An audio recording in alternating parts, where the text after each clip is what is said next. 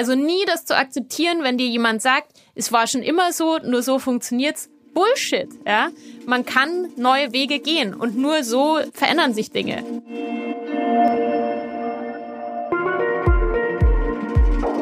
Heiliger Bimbam.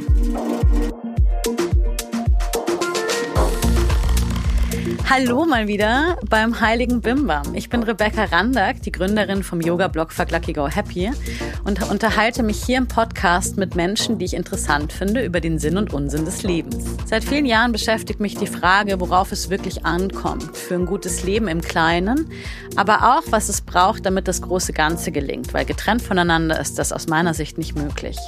Meine Gäste kommen aus den unterschiedlichsten Bereichen. Was sie aber eint ist, sie trauen sich Bestehendes in Frage zu stellen. So auch die Frau, die heute mit mir hier im Heiligen Bimbam sitzt. Heute unterhalte ich mich mit meiner Freundin und Kollegin Sophia Hoffmann. Manche Leute tun sich schwer mit ihrer Berufsbezeichnung, aber Sophia hat auf ihrer Webseite gleich drei. Köchin, Autorin und Aktivistin. Und meine Co-Podcasterin Miri meinte letztens nach unserem Gespräch hier im Podcast, du, Sophia ist doch eigentlich genau der Mensch, den man in seinem Team haben will, wenn jetzt die ganze Welt aus den Angeln bricht. Die kann doch alles. Und es stimmt. Sophia ist so ein Typ. Sophia packt an. Sophia hat richtig viel Feuer und sie bringt alles auf dem Weg, was ihr wirklich am Herzen liegt. Und außerdem kann niemand so tolles Essen aus Resten kochen, die andere für Abfall halten. Und allein schon das wäre für mich ein guter Grund, den ganzen Tag mit ihr in der Gemeinschaftsküche abzuhängen. Das bringt mich auch schon direkt zum Thema. Wir wollen heute vor allem über positive Utopien sprechen. Die meisten von euch wissen ja schon, dass Team Fuck Lucky Go Happy in den letzten Wochen ordentlich am Ausbau des Online-Yoga-Programms gearbeitet hat. Wir haben das Online-Yoga-Kit gelauncht und es gibt ja schon unsere beiden Programme das Morgenroutine-Projekt I Woke Up Like This, in dem man in 21 Tagen eine eigene unkomplizierte Morgenpraxis entwickeln kann und das E-Book-Projekt Chakra Journey, wo man sehr viel über die Chakren lernt. Im Online-Yoga-Kit sind ganz viele verschiedene Yoga-Videos, Audio-Sessions und Playlists, mit denen ihr trotz geschlossener Yoga-Studios und zeitlich komplett unabhängig weiterhin üben könnt und so den Kopf klar und den Körper geschmeidig haltet. Es gibt kurze und lange Sessions, sanfte und knackige, sodass für jeden Geschmack was dabei ist. Außerdem kommen bald noch weitere Yoga und ähm, Bodywork Sessions dazu. Schaut euch am besten selbst um auf fuckluckygohappy.de slash Online-Kurs. Dort listen wir alle unsere Online-Yoga-Angebote und es gibt super viele Infos zu den einzelnen Programmen. Ihr könnt zu UnterstützerInnen dieses Podcasts werden, indem ihr diese Programme kauft und dann den Code Heiliger Bimbam eingebt. Also ihr bekommt von uns 20 Prozent und werdet so Sponsorinnen und Sponsoren für den Heiligen Bimbam. Schaut auf vergluckygohappy.de slash Online-Kurs und vergesst den Rabattcode nicht. Wir sehen uns dann gleich im Video. Hallo Sophia, wie schön, dass du endlich hier bist. Wir haben eine Weile gebraucht. Hallo und vielen Dank für die Einladung. Ich bin schon ein bisschen errötet bei deiner Ankündigung. Das freut mich doch. Ich meine alles total ernst. Es kommt gleich noch mehr. Aber erstmal äh, machen wir eine kleine Fragerunde. Mhm. Ich stelle dir kurze Fragen und du antwortest ganz knapp ein Wort, ein Satz, intuitiv, was dir als erstes durch den Kopf schießt. Wenn du nicht Köchin, Autorin und Aktivistin wärst, was wärst du dann? Dann wäre ich Sängerin. Yeah. Was ist dir heilig? Mm, Gerechtigkeit. Was kannst du so richtig gut? Mm, kreativ sein. Was macht dich wütend? Ungerechtigkeit. Und wann warst du mal richtig mutig? Öfters. ich glaube, am mutigsten war ich wahrscheinlich, als ich jeweils in andere Städte gezogen bin, als ich so neue Lebensabschnitte begonnen habe. Und was glaubst du fehlt uns Menschen am allermeisten? Empathie. Okay, und jetzt noch eine Sache. Erzähl mir eine Sache über dich, die ich definitiv noch nicht weiß. Mm, mein, ja, man darf ja, Spirit Animal ist ja ein bisschen problematisch, aber mein Identifikationstier ist der Hamster. Der, oh. der immer überall rumrennt und äh, eine gewisse Grundgeschwindigkeit hat und ähm, immer irgendwas erledigt. Damit, glaube ich, kann ich mich ganz gut identifizieren. Super. Passt, finde ich richtig gut. Du, ich habe überlegt, wie lange wir uns schon kennen. Und ich glaube, es war 2014, 2013 bei einem deiner Dinner, das war damals noch im Let It Be. Mhm.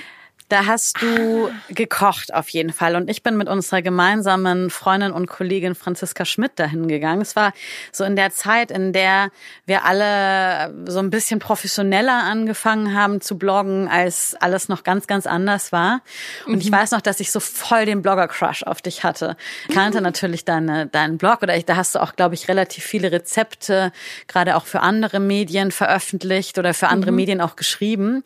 Und ich war immer so, boah, und du sahst sahst immer so toll aus auf den Bildern und dann hattest du diese ganzen coolen Tattoos und dann war, hattest du dieses fancy Essen, das geil und bunt war und ähm, ich weiß noch, wie du dann irgendwie so aus der Küche kamst und dann so, ach ja, und das ist Sophia und ich so, oh, toll. und seitdem arbeiten wir ja auch immer wieder mal zusammen, treffen uns immer wieder, also unsere Wege kreuzen sich so. Und wir haben auch für dieses Gespräch beschlossen, wir wollen gar nicht so arg viel über die Vergangenheit und all das reden, mhm. sondern eher darüber, wie wir die Welt äh, gut gestalten können. Und da bist du ja schon jemand, der sich sehr viele Gedanken zu macht.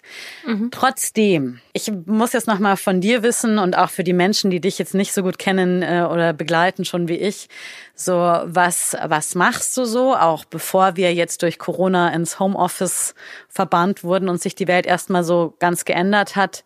Mhm. Wie bist du dazu gekommen, Köchin, Aktivistin und Autorin zu sein und was waren die Stationen auf dem Weg dahin?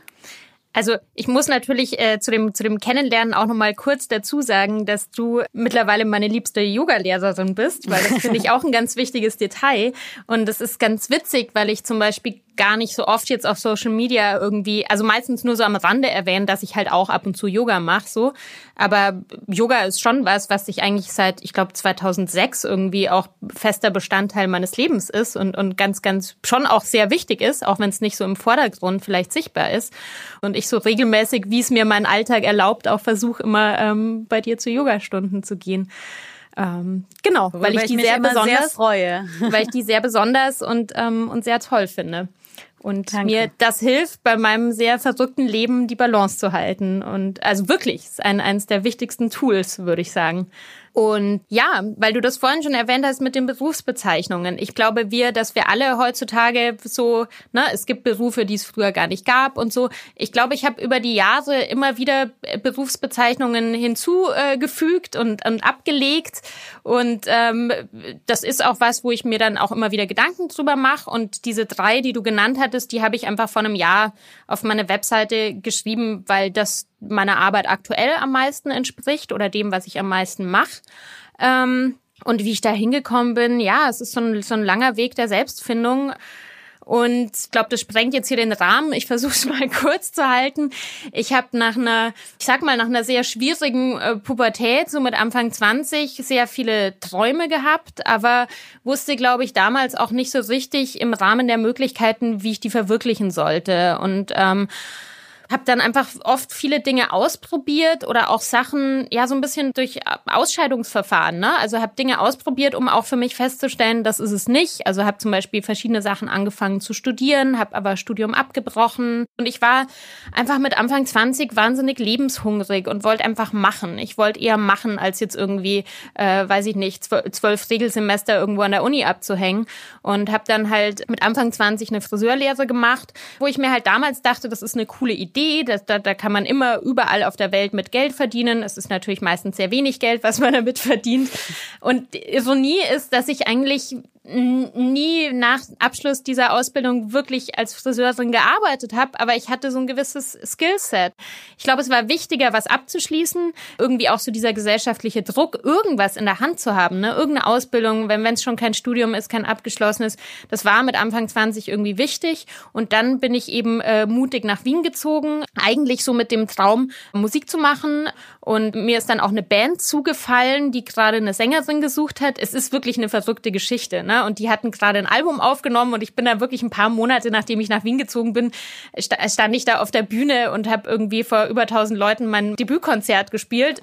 Wenn ich heute drüber nachdenke, denke ich, das war total verrückt und ich habe dann mit dieser Band auch noch ein Album aufgenommen, aber es war natürlich von Anfang an nicht die Band, die ich selber gegründet hatte. Das heißt, es war immer auch irgendwie eine Kompromissgeschichte. Und zur gleichen Zeit habe ich eben angefangen aufzulegen. Also das war zu einer Zeit, wo noch nicht jeder DJ war ähm, und wo auch ja noch nicht so viele Frauen aufgelegt haben. Ich habe irre viele Sachen in der Zeit gemacht, aber ich habe mit ganz vielen dieser Dinge fast kein Geld verdient. Ich habe immer irgendwelche Nebenjobs gemacht, ich habe immer irgendwie was anderes gemacht, um die Miete zu bezahlen.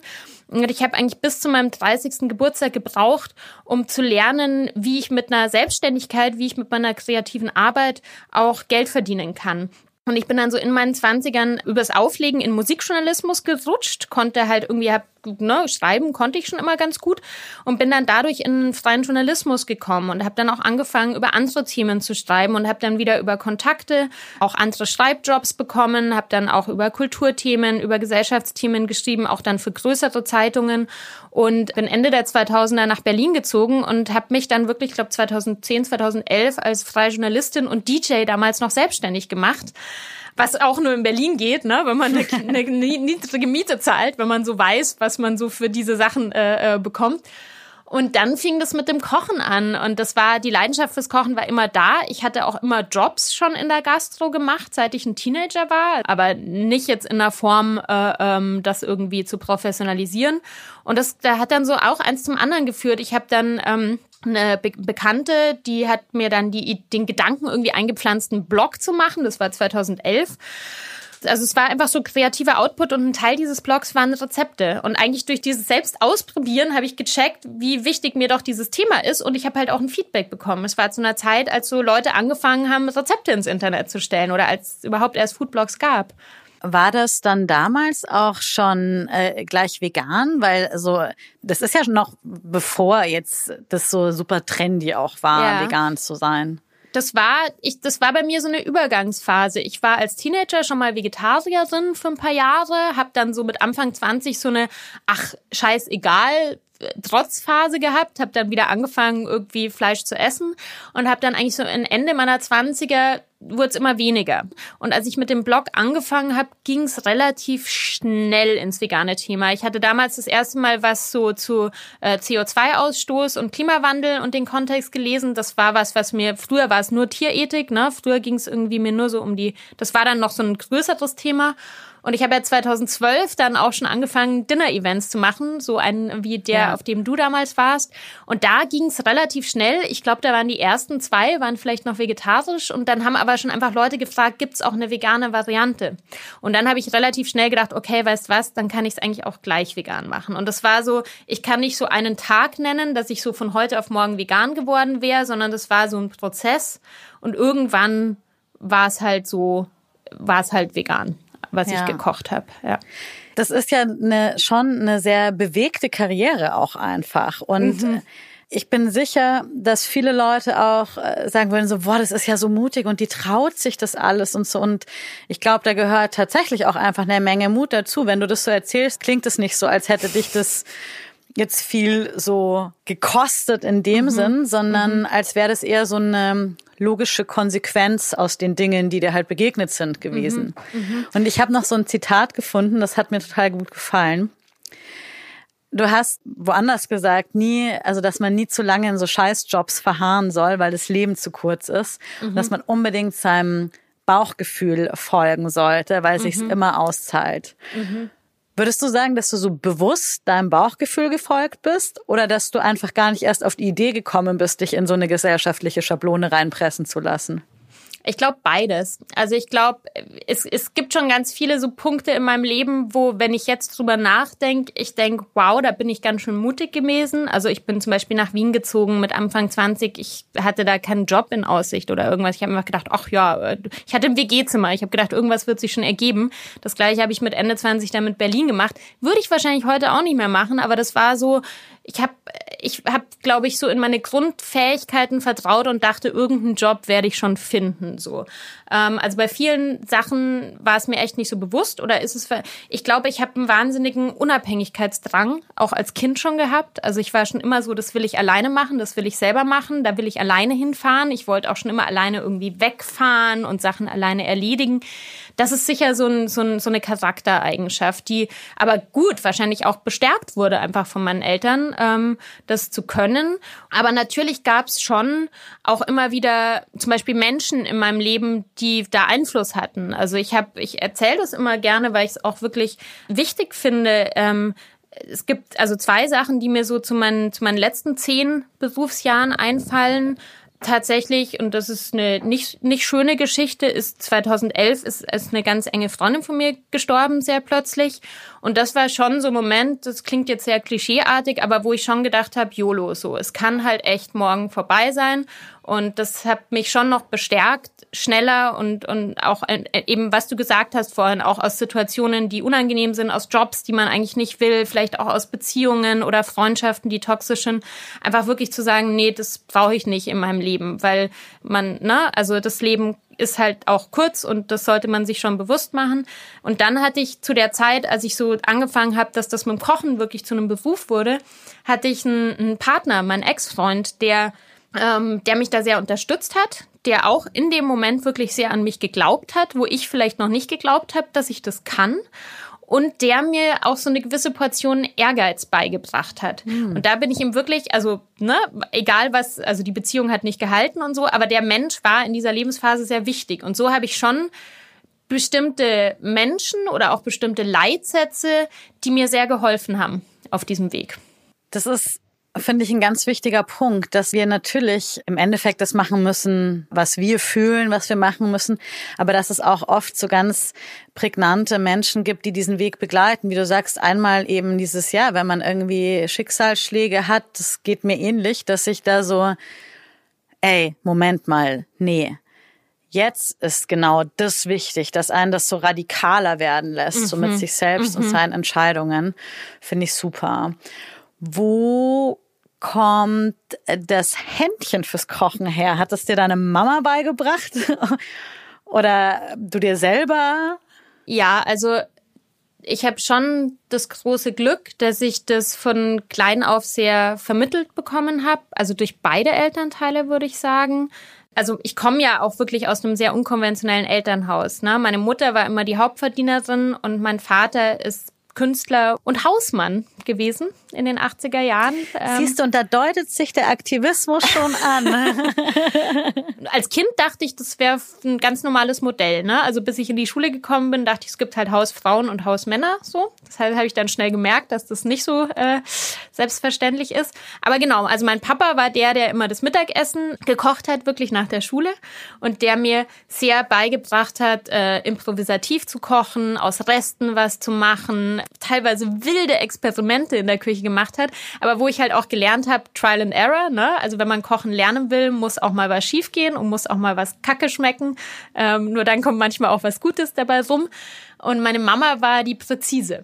Also meine Mutter mm. hat die, die Backsachen übernommen, die Weihnachtsplätzchen, die Mehlspeisen, die hat mir beigebracht, wie man Apfelstrudel macht, wie man Marmeladen einkocht. Also so diese ganzen Sachen, die sie auch so von ihrer Mutter, so die traditionellen Dinge. Das habe ich von meiner Mutter gelernt. Und meine Eltern haben mich einfach auch von klein auf immer mitmachen lassen. Und das versuche ich ja auch immer weiterzugeben. Ich glaube, das ist unheimlich wichtig, dass Kinder einfach mit diesen Tätigkeiten aufwachsen, weil dann lernst du es einfach schon so selbstverständlich.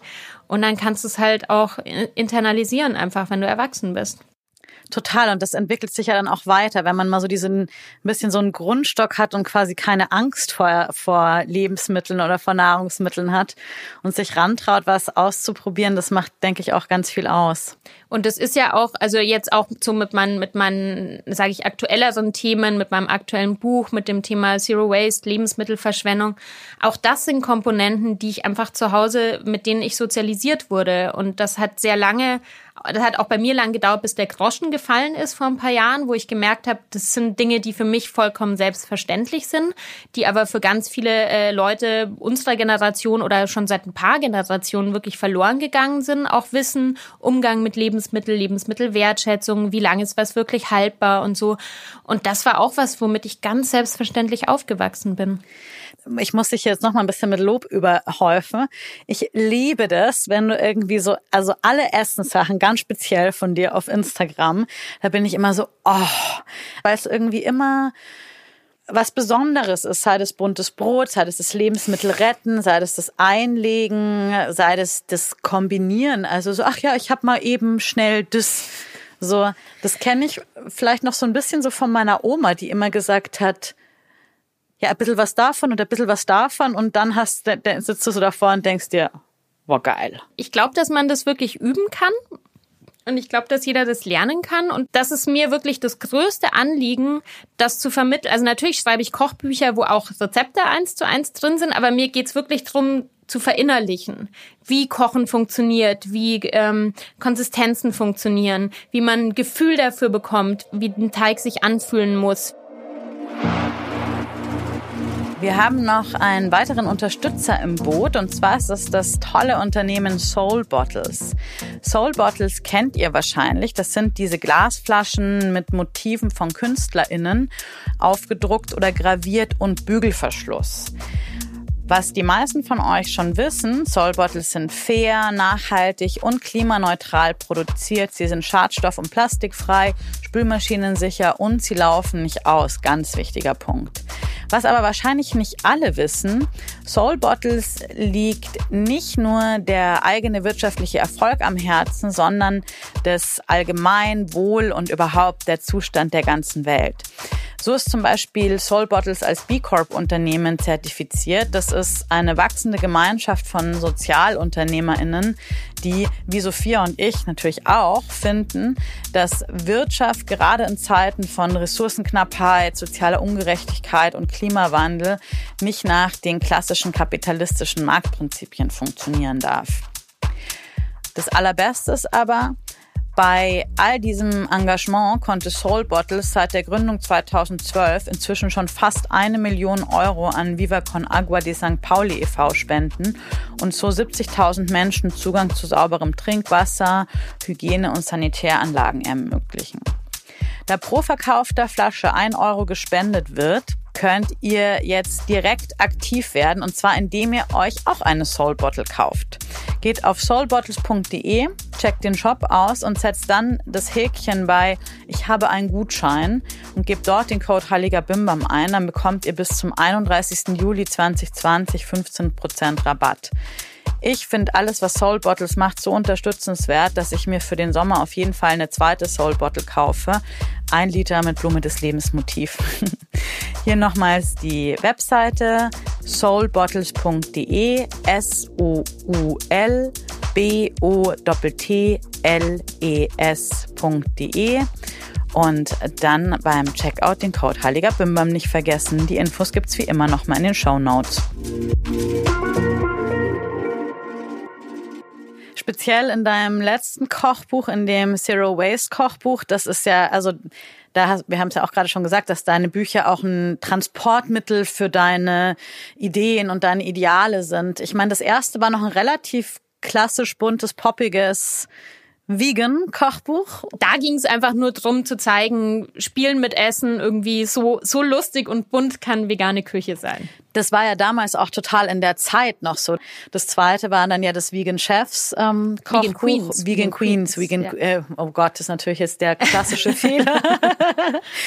Vegan Queens mit den ähm, tollen Frauen, die tolle gastronomische Projekte oder mhm. irgendwie toll mit Essen arbeiten. Übrigens, der Apfelkuchen ist immer noch der Knall. Das ist der einzige Kuchen, den ich backe aus der dem gut, ne? Kochbuch. Ne? Äh, äh, äh. Ja, ist auch der einzige Kuchen, den ich kann.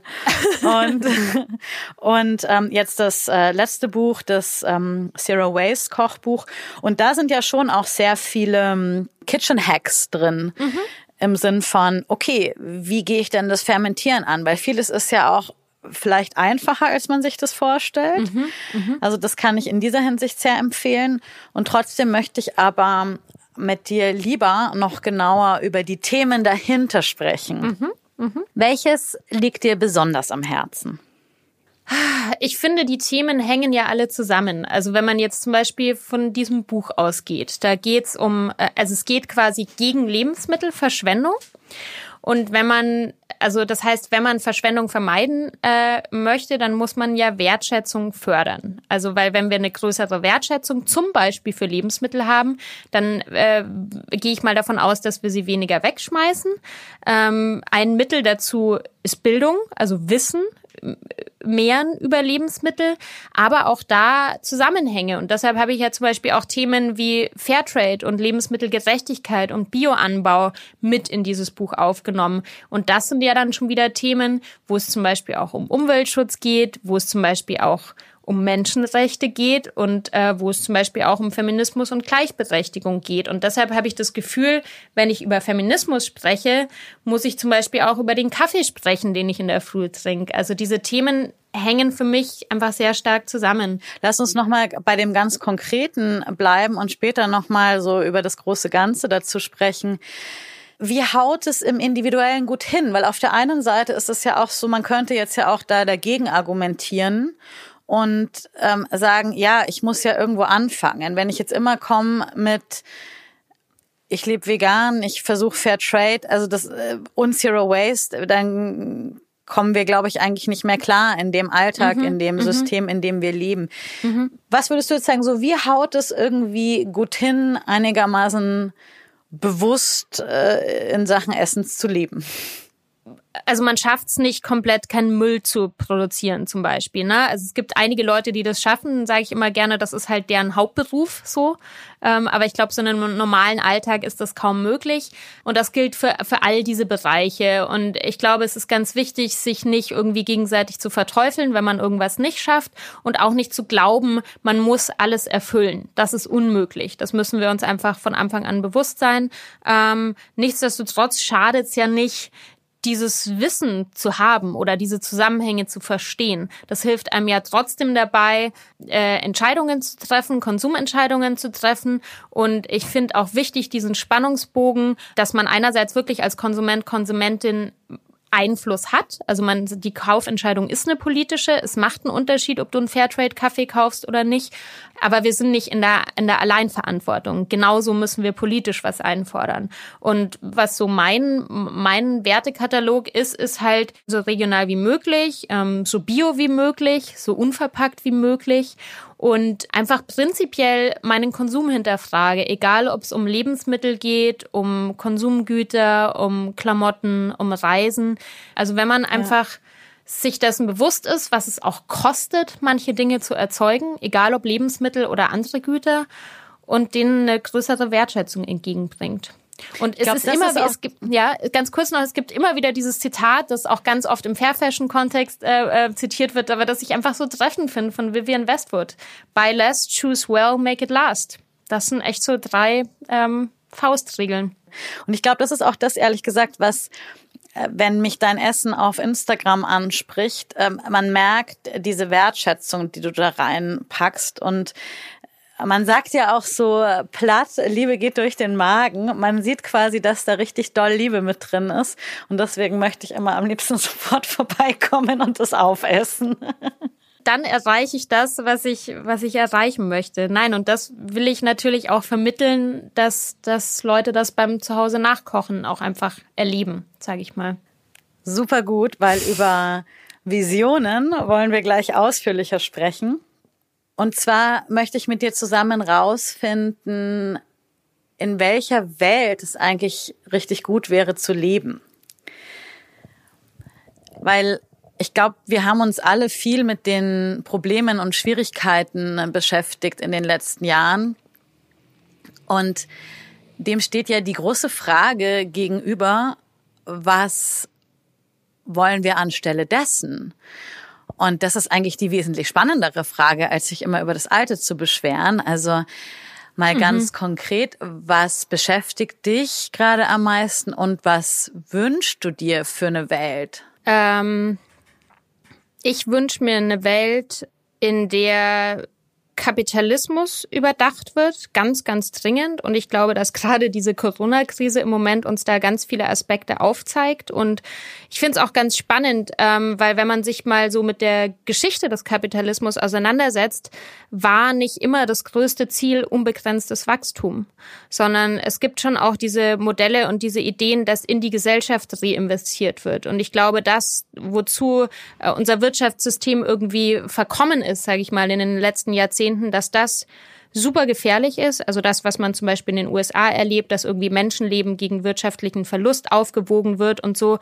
Ich glaube, dass wir eine Gesellschaft brauchen, die sich viel stärker wieder auf die menschlichen Ressourcen und auf die Menschlichkeit und auf Menschenrechte einfach konzentriert und einfach von dieser Wachstumsvision irgendwie wegkommt. Und das kann man ja auch runterbrechen auf eigene Unternehmensstrukturen. Deshalb finde ich auch dieses Thema New Work total spannend. Also einfach ähm, Unternehmensstrukturen auch alternativ zu denken. Da gibt es ja ganz viele Beispiele, egal ob es irgendwie um Selbstverwaltung geht, flachere Hierarchien, Social Business zum Beispiel, ähm, ist auch was, was ich ganz stark für, für meine eigene Unternehmens äh, äh die ja auch so auf dem Programm steht, äh, irgendwie äh, mitdenke. Das ist für mich ganz wichtig und halt äh, Repräsentation. Also einfach aus einem, wir, wir leben in einem patriarchal geprägten System, wir leben in einem System, wo sehr wenige Menschen sehr viel Vermögen haben und diese Menschen sind meistens weiße Männer muss man so sagen. Und es geht gar nicht nur um diese äh, äh, Männer-Frauen-Gleichberechtigung, äh, ähm, sondern einfach um Diversität. Also dass einfach alle Menschen zu gleichen Teilen in einem System repräsentiert sind, dass Menschen mit Behinderung, Menschen mit anderen Hautfarben, einfach äh, mit anderen sexuellen Orientierungen sichtbar sind, so sich, weil sie sind Teil dieses Systems und sie sind, egal ob in den Medien oder in der Politik oder in der Wirtschaft, einfach nicht repräsentiert.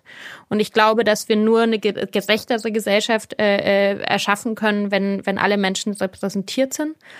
Menschen aus verschiedenen Schichten, aus verschiedenen Altersklassen, aus verschiedenen, verschiedenem Background einfach an einen Tisch zusammenzubringen und eigentlich den Leuten zu zeigen, was, glaube ich, auch ein wirksames Mittel gegen, ähm, gegen Rassismus zum Beispiel ist oder gegen eine, eine Radikalisierung jeglicher Art, Menschen aufzuzeigen, wie viele Gemeinsamkeiten sie haben und sie gemeinsam Probleme zu lösen. Und ähm, also ich glaube ganz stark an diese, an diese Kraft, die wir als Gesellschaft haben, aber dass wir da einfach unser Wirtschaftssystem überdenken müssen.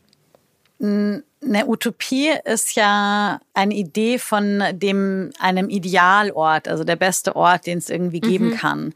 Wenn du das mhm. dir ein bisschen konkreter ausmalst, also sagen wir jetzt mal so in 20 Jahren, wenn wir jetzt mal weglassen, ne, okay, mhm. das geht alles nicht, weil es geht ja viel nicht, aber dann geht ja doch auch viel doch. Mhm. Vielleicht so ein paar Bits und mhm. Pieces. Wie stellst du die Welt vor? Mhm. Ich stelle mir eine Welt ohne Grenzen vor.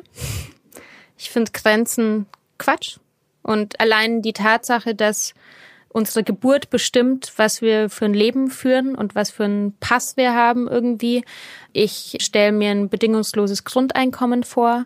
Ich stelle mir eine Welt vor, in der Menschen, die ihr Zuhause verlieren, bessere äh, Hilfe und Unterstützung geboten kriegen, so wie einfach Menschen, die die Mental Health, also die ähm, Probleme mit ähm, ihrer mentalen Gesundheit haben, was ja sehr oft auch ein Thema bei Obdachlosigkeit ist, ja, in der politisch weniger Lobbyismus äh, gesteuert Politik gemacht wird, ist, glaube ich, auch ein Riesenproblem in unserer Demokratie, dass die Wirtschaft viel zu viel Einfluss auf die politischen Entscheidungen hat.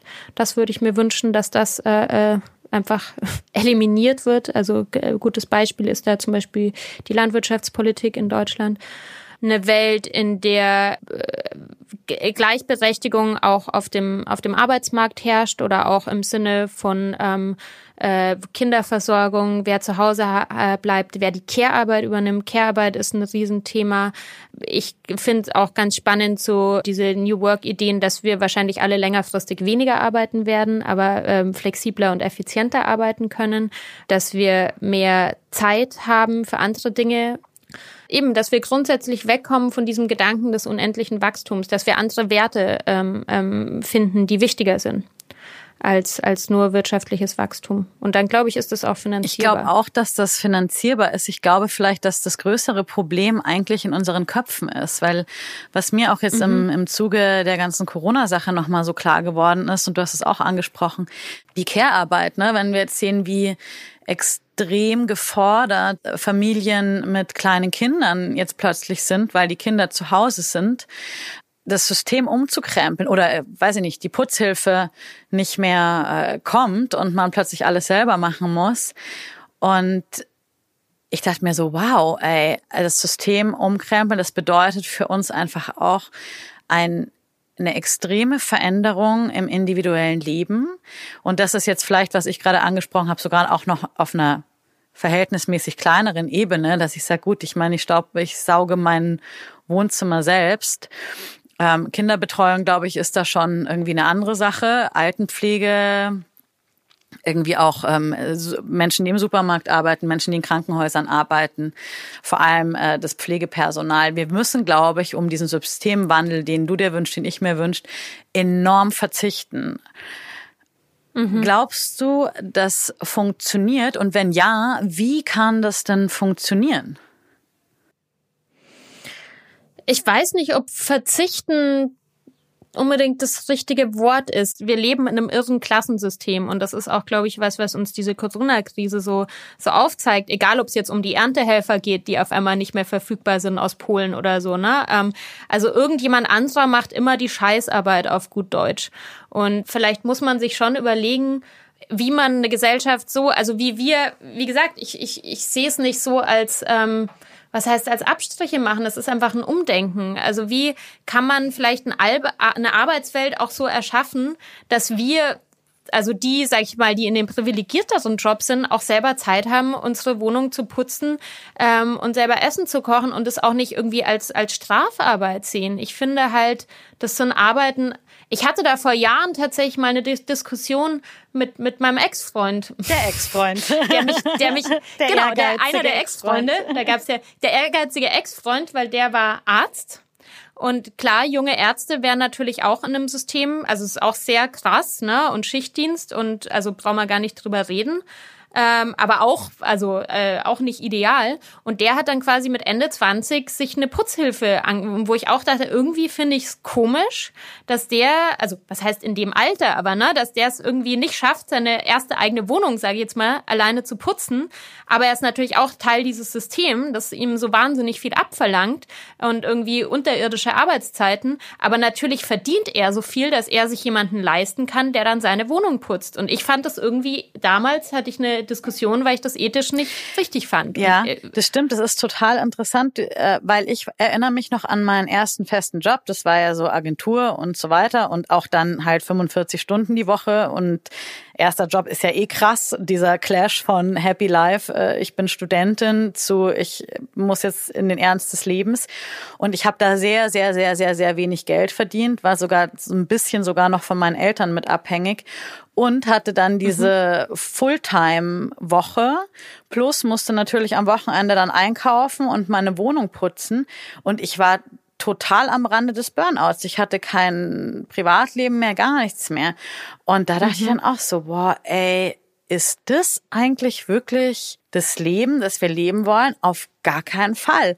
Und eigentlich würde ich sogar behaupten, dass wir eigentlich eine Sehnsucht danach haben, ich würde es mal sagen, ganzheitlicher zu leben. Im Sinn von, ich empfinde das zum Beispiel als Luxuszeit zu haben, mir selbst Essen zu kochen, weil ich koche gerne. Gut, putzen, so ist jetzt nicht meine Lieblingsbeschäftigung, aber kann man auch mal machen. Und es ist auch ja auch befriedigend, wenn man selbst was richtig mm, schön gut mm. geputzt hat. Das macht ja wie innen klar. Und manchmal habe ich das schon so, dass ich mir denke, so, oh, wenn ich gerade so Wochen habe, wo ich so super viel arbeite, dass ich mir denke, nee, eigentlich will ich auch noch eine andere Art von Arbeit machen. Und ich finde, ja, ich finde das schon sehr überdenkenswert, wie unsere Arbeitsverteilung einfach aufgeteilt ist in der Gesellschaft und wer welche Arbeit macht und auch ja, das zeigt sich ja jetzt auch wieder während dieser Corona-Krise, ne? Also die Leute, die zu Hause sitzen und irgendwie drüber nachdenken, ein neues berufliches Projekt aufzuziehen oder eine neue Sprache zu lernen und die, die halt ganz normal arbeiten gehen, weil es überhaupt nicht zur Debatte steht, zu Hause zu bleiben, weil sie entweder halt in einem systemrelevanten Job sind oder auch einfach in einem Job, in dem es nach wie vor irgendwie erlaubt ist zu arbeiten, weil es halt irgendwie, also Handwerker zum Beispiel, weil halt die Wirtschaft aufrechterhalten wird. Also die gar nicht in einer Situation sind, wo sie jetzt sagen können, ach ja, ich mache es mir jetzt erstmal zu Hause gemütlich. Ja. Und ich war, war dann auch zum Beispiel mal in der Zeit, ne, also auch mal morgens mit den öffentlichen Verkehrsmitteln noch unterwegs und genau da sieht man halt die Leute, die gar keine Wahl haben. Und das, finde ich, muss man sich schon bewusst machen. Wie können wir das gemeinsam hinbekommen, dass dieses Umdenken mehr und mehr passiert? Hm. Ich glaube, es fängt immer, und das tatsächlich, das ist jetzt lustig, aber das ist auch eine Sache, die ich von einem Ex-Freund gelernt habe. Ich habe schon ein paar schlaue Männer getroffen in meinem Leben. Der war, ähm, der war selber sehr politisch, auch sehr linkspolitisch. Und der hat mir so ein bisschen beigebracht, dass es ganz wichtig ist, eine eigene Meinung, also dass es schon anfängt mit einer eigenen Meinung.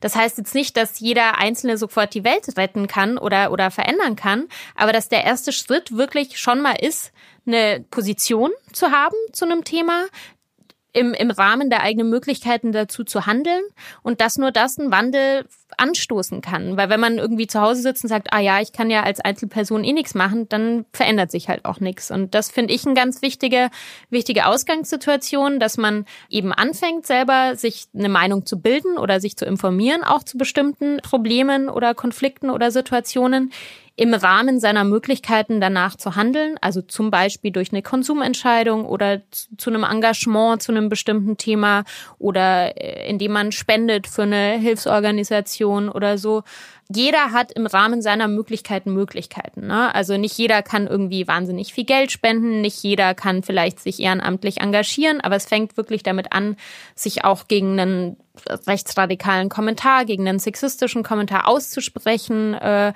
und das ist, glaube ich, wirklich der erste Schritt. Und wenn sich dann Leute zusammentun, kann mehr passieren. Egal, ob man sich jetzt in einer Organisation äh, engagiert oder sein, sein Wahlrecht nutzt, ja, oder zu einer Demo auf die Straße geht. Das erscheint alles als vielleicht nicht so relevant, aber nur so wurden überhaupt Veränderungen immer angestoßen im, in der Geschichte der Menschheit. Und ich habe einfach für mich persönlich festgestellt und deshalb bezeichne ich mich auch als Berufsbezeichnung als Aktivistin, dass ich mich einfach, sag mal, radikalisiert habe habe in den letzten zehn Jahren zu gewissen Themen und da halt auch nicht mehr die Klappe irgendwie halte und mir das auch wurscht ist. Das muss ich immer ganz wichtig betonen, mich da auch in einer privilegierten Situation befinde, die Klappe nicht halten zu können. Also, ne, also auch diese Stimme habe. Einerseits die öffentliche Stimme, dass mir ein paar Leute zuhören, aber natürlich auch mir mein zum Beispiel mein, mein Einkommen so gestalten kann, dass ich, es gibt Menschen, die leben in Abhängigkeiten, ja. Also ich kann zum Beispiel in, mir den Gastrobetrieb, bei dem ich als Köchin arbeite, aussuchen. Wenn ich jetzt irgendwie ein sexistisches Arschloch als Chef hätte, würde ich einfach gehen. Manche Leute befinden sich in einer finanziellen Abhängigkeit, in der sie das nicht können. Aber die Leute müssen wir halt, die wir dieses Privileg haben, äh, äh, bestärken. Und nur so kann sich was verändern. Und ich glaube, was ich ganz, ganz, ganz wichtig finde, und da sind wir wieder beim Thema Veränderung, sich trauen, Veränderung zu denken. Also Thema New Work zum Beispiel. Also es gibt ganz viele Leute, die werden dir immer sagen, das kann nicht funktionieren und Homeoffice geht nicht und das und das und das. Und es stimmt einfach nicht. Also nie das zu akzeptieren, wenn dir jemand sagt, es war schon immer so, nur so funktioniert's. Bullshit, ja. Man kann neue Wege gehen und nur so verändern sich Dinge. Und das ist einer meiner Glaubenssätze, sich das zu trauen. Du hast ja auch eine ganz persönliche Utopie und über die müssen wir unbedingt noch sprechen. Und zwar mhm. äh, ein, ein eigenes Restaurant oder einen eigenen Laden willst du aufmachen. Mhm. Hat dir jetzt mhm. ja auch Corona ein bisschen den Strich durch die akute Planung gemacht. Aber mhm. trotz allem hoffe ich sehr, dass das Projekt jetzt nicht einfach vom Tisch ist. Erzähl mal, what's mhm. the plan?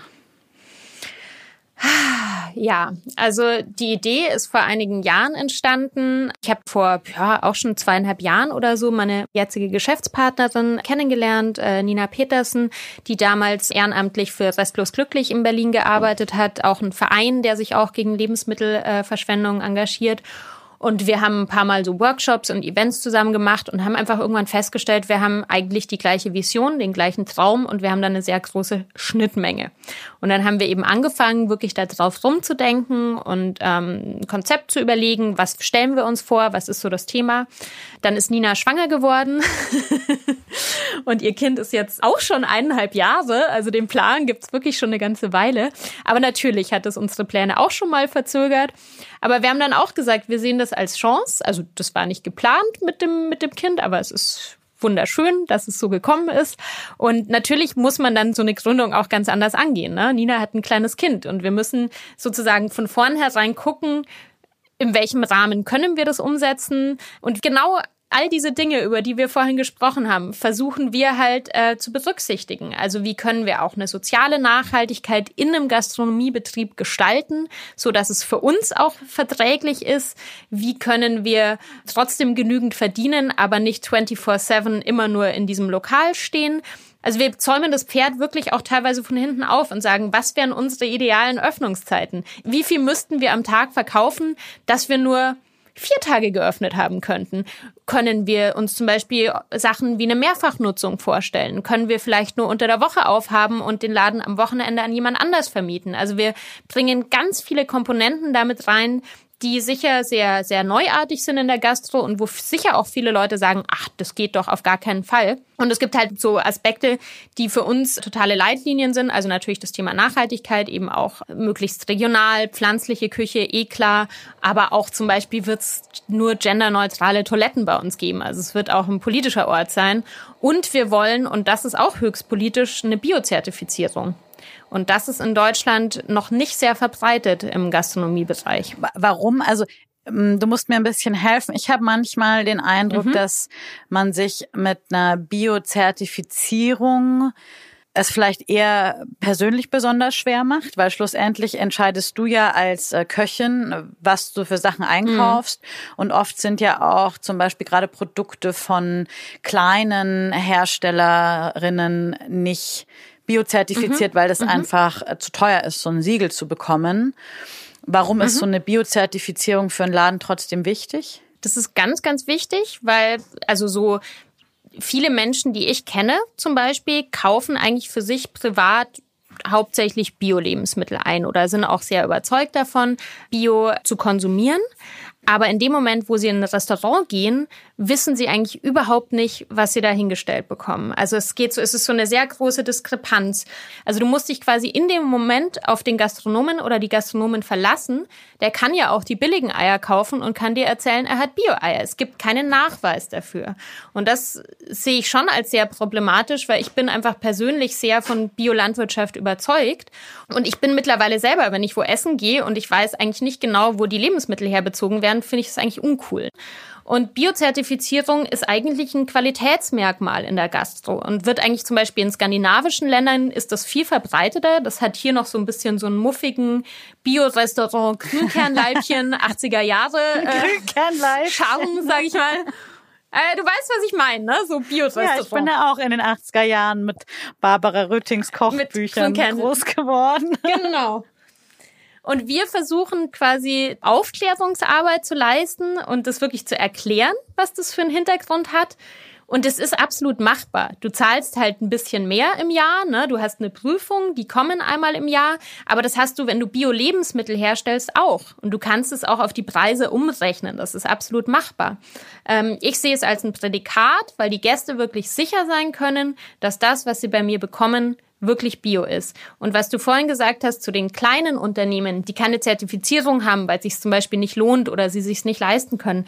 Was viele nicht wissen, ist, dass man in der Gastro, man muss sich nicht 100 Prozent zertifizieren lassen. Man kann sich auch zum Beispiel 50 Prozent zertifizieren lassen oder 80 Prozent zertifizieren lassen. Also ich habe durchaus die Möglichkeit, gewisse Dinge jetzt zum Beispiel von einem lokalen Bauern zu beziehen, der keine Zertifizierung hat. Aber ich muss natürlich auch immer sehr gut wissen, wer dieser Erzeuger oder wer dieser Bauer ist. Weil viele Leute haben auch so diese, diesen Fehlglauben, dieses, das ist so wie mit dem Metzger des Vertrauens, die so ein bisschen der Bauer meines Vertrauens vom Markt, den kenne ich schon, der verwendet schon keine Pestizide. Ne? Ich sage immer, der Metzger und der Bauer, diesen, diesen Geschwister so ein bisschen. und du kannst dich halt nicht drauf verlassen. Also klar, wenn du den sehr gut kennst, dann kannst du dich vielleicht auf sein Wort verlassen oder wenn du es dir jetzt persönlich schon mal angeschaut hast. Aber es ist halt nur Bio drin, wenn Bio draufsteht. Ja, und du hast das, total äh, recht. Ja. In meiner Vorstellung war halt einfach, ja, wenn Sophia einen Laden macht, dann natürlich esse ich alles. Aber das natürlich nicht alle, die ich persönlich kennen. Ähm, ja, also von wegen ideale Welt. Ich würde mir auch eine Welt wünschen, in der Bio das normal ist hm. und in der äh, ja wir nicht irgendwie extra draufschreiben müssen, dass irgendwie keine absurden Zusatzstoffe oder Pestizide oder Gentechnik in unserem Essen ist. Aber es ist halt leider nicht der Standard. Jetzt liegen ja die Pläne gerade erstmal noch so ein bisschen auf Eis. Wie habt ihr vor, weiterzumachen? Was sind jetzt so die nächsten konkreten Schritte? Genau, also wir wollen das nach wie vor machen. Wir müssen jetzt natürlich beide erstmal so unsere privaten Finanzsituationen äh, sortieren.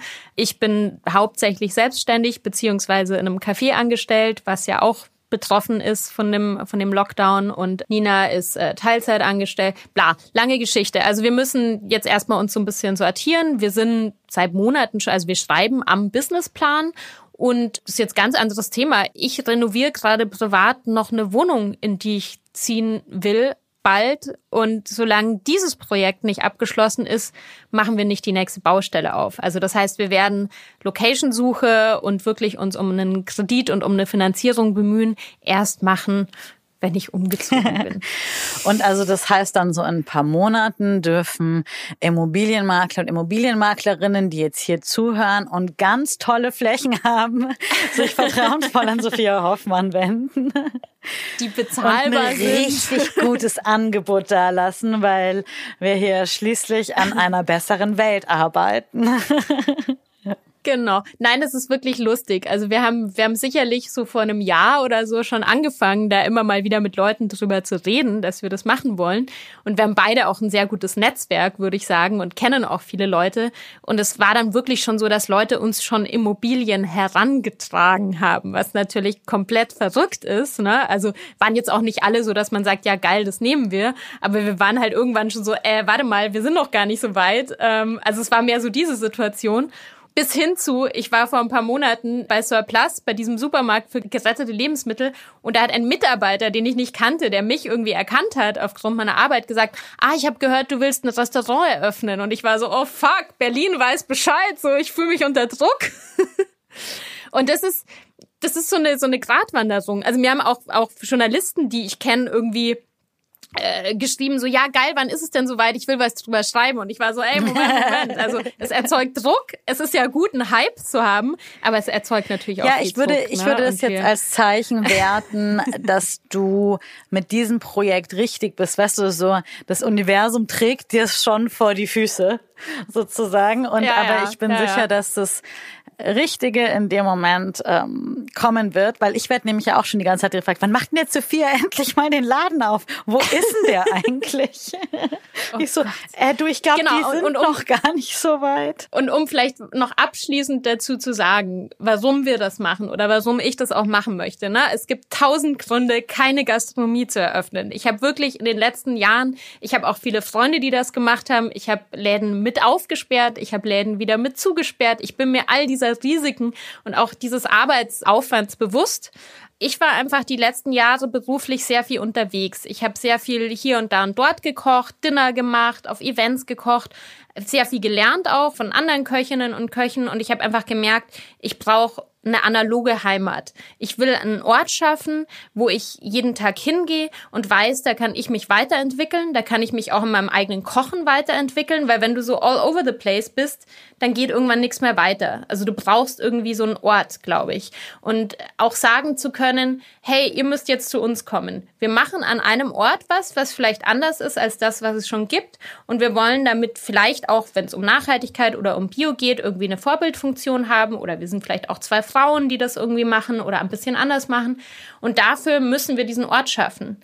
Und es geht gar nicht darum, irgendwie Franchise zu denken oder groß zu denken, sondern wir wollen für uns diesen Ort schaffen, um da was umzusetzen, was es so noch nicht gibt.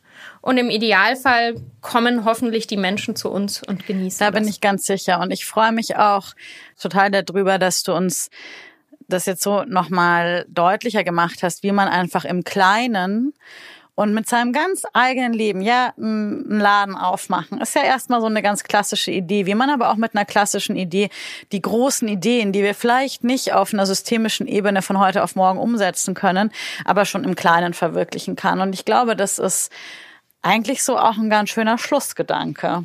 Gibt es denn irgendwas, was du sagst, okay, das ist was, das möchtest du heute noch unbedingt hier lassen, ein Gedanke, der dir noch im Kopf hängt? Hm. Also zu dem, was du gerade gesagt hast, würde ich noch hinzufügen, dass das für mich auch manchmal ein Struggle ist, dass ich schon so Tage habe, wo ich denke, ich muss die ganze Welt verändern. Also und dass ich auch Tage habe, wo ich denke, ist es jetzt der richtige Move, ein Restaurant zu eröffnen? Sollte ich nicht irgendwie auf die Straße gehen und gegen den Klimawandel kämpfen? Also mache ich auch, aber weißt du, wo ich denke, das ist zu wenig oder das ist vielleicht nicht wichtig genug? Also diese Gedanken habe ich auch. Und ich glaube, es ist trotzdem wichtig, so, so einen Weg zu verfolgen. Ja, vielleicht zum Thema, zum Thema Mut. Also wie gesagt, für mich ist das was, was mir nie schwer gefallen ist, irgendwie so Entscheidungen zu fällen oder irgendwie ins kalte Wasser zu springen.